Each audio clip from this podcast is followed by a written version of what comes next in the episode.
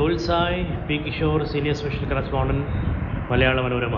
ബുൾസയുടെ പുതിയൊരു എഡിഷനിലേക്ക് സ്വാഗതം.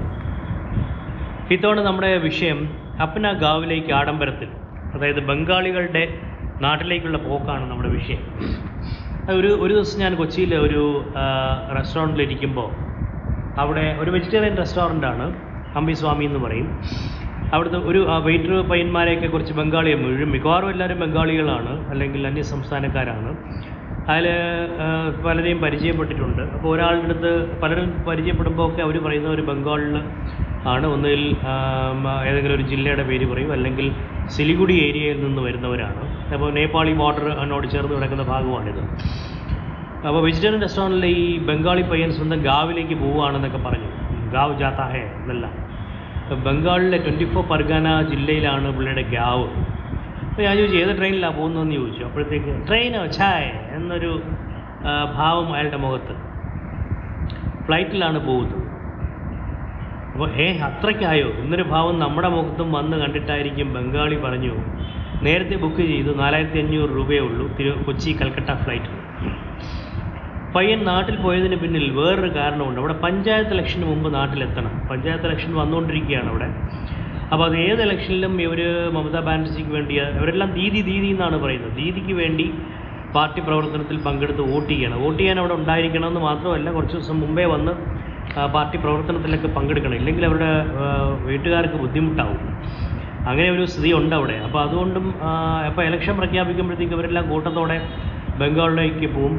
പഞ്ചായത്ത് ഇലക്ഷനായാലും പാർലമെന്റ് ഇലക്ഷനായാലും അസംബ്ലി ഇലക്ഷനായാലും. അപ്പോൾ കേരളത്തിൽ ജോലി ചെയ്യുന്ന ബംഗാളികളുടെ എല്ലാം കൂലിയും അവരുടെ ജീവിതത്തിലെ പലതരം തോതുകളും കൂടി കൂടി വരുന്നുണ്ട്. കൊൽക്കത്തയിലേക്കോ വടക്കുകിഴക്കൻ സംസ്ഥാനങ്ങളിലേക്ക് കേരളത്തിൽ നിന്നുള്ള ഏത് വിമാനത്തിലും പാതി പേര് ഇപ്പോൾ എവരാണെന്നുള്ള സ്ഥിതിയായി. എഴുപതുകളിൽ ഗൾഫിലേക്കുള്ള വിമാനങ്ങളിൽ മലയാളികൾ നിറഞ്ഞിരുന്നത് പോലെ. ഇവർ നേരത്തെ ബുക്ക് ചെയ്ത് കുറഞ്ഞ റേറ്റിലുള്ള ടിക്കറ്റുകളെല്ലാം അവർ അവർ തന്നെ നേരത്തെ ബുക്ക് ചെയ്ത് സ്വന്തമാക്കും. അപ്പോൾ ബാക്കി അപ്പോൾ ആ ഡേറ്റ് എടുക്കുമ്പോൾ മറ്റുള്ളവർ ബുക്ക് ചെയ്യാൻ നോക്കുമ്പോഴത്തേക്ക് സ്വാഭാവികമായിട്ട് സജ്ജ് പ്രൈസിങ്ങിന്റെ ഭാഗമായിട്ട് നിരക്കുകൾ കൂടി കൂടിയിരിക്കുകയും ചെയ്യും. ഫ്ലാറ്റ് പോലെ വൻകിട നിർമ്മാണങ്ങളിലെല്ലാം ബംഗാളികൾക്ക് ഇപ്പോൾ ഓവർ ടൈം വേണമെന്നുണ്ട്. അവർക്ക് ഓവർ ടൈം വേണം. അത് അവരുടെ ഒരു ആവശ്യമാണ്. അതായത് പത്ത് പന്ത്രണ്ട് മണിക്കൂർ ജോലി ചെയ്യാൻ അവർ റെഡിയാണ് എട്ട് മണിക്കൂറല്ല.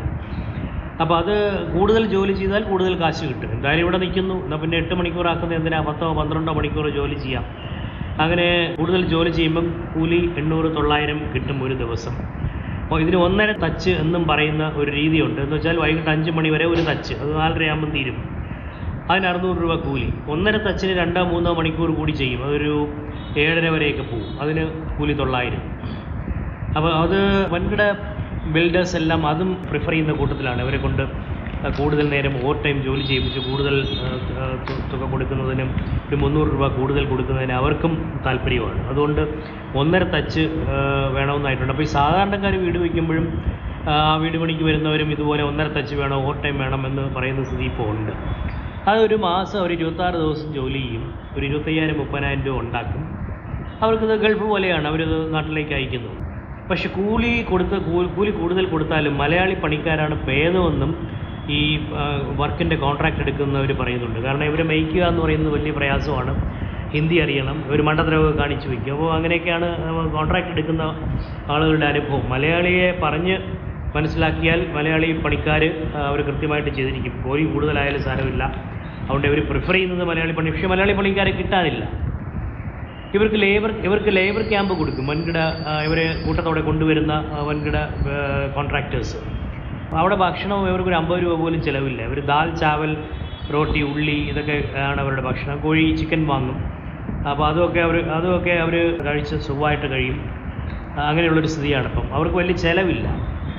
ഇവർ ഇവരിൽ നിന്ന് ഒരുപാട് പേര് കേരളത്തിലെ രീതികൾ കണ്ടിട്ട് നന്നാവുന്നവരുണ്ട് അതൊരു വാസ്തവമാണ്. അതായത് ഇവിടുത്തെ ഇവിടെ കുട്ടികളൊക്കെ പഠിക്കുന്നു. ദിവസം രാവിലെ സ്കൂളിൽ പോകുന്നു. ദിവസം രാവിലെ സ്കൂൾ ബസ് വന്ന് കുട്ടികൾ സ്കൂളിൽ പോകുന്നു. അതൊക്കെ കണ്ടു പഠിച്ചിട്ട് അവർ കുടുംബത്തേക്ക് കൊണ്ടുവന്ന് കുട്ടികളെ ഇവിടെ നല്ല സ്കൂളുകളിലൊക്കെ ചേർക്കുകയും കോളേജിലൊക്കെ പഠിപ്പിക്കുകയും ചെയ്യുന്നു അങ്ങനെ ഒരു മൈനോറിറ്റി ബംഗാളികളിൽ നിന്നുണ്ടായി വരുന്നുണ്ട്. അത് അവരുടെ സ്വാഭാവികമായിട്ട് അവരുടെ ജീവിതത്തിന്റെ ഓരോ തോത് കൂടി വരുന്നതിന്റെ ഭാഗമായിട്ടാണ്. അത് ഇവിടുത്തെ ഒരു നല്ല കാര്യങ്ങളൊക്കെ കണ്ടിട്ട് അവർ മനസ് കണ്ട് മനസ്സിലാക്കി അത് അതുപോലെ അവർ ചെയ്യുന്നതാണ്. അത് നല്ല കാര്യം തന്നെയാണ്.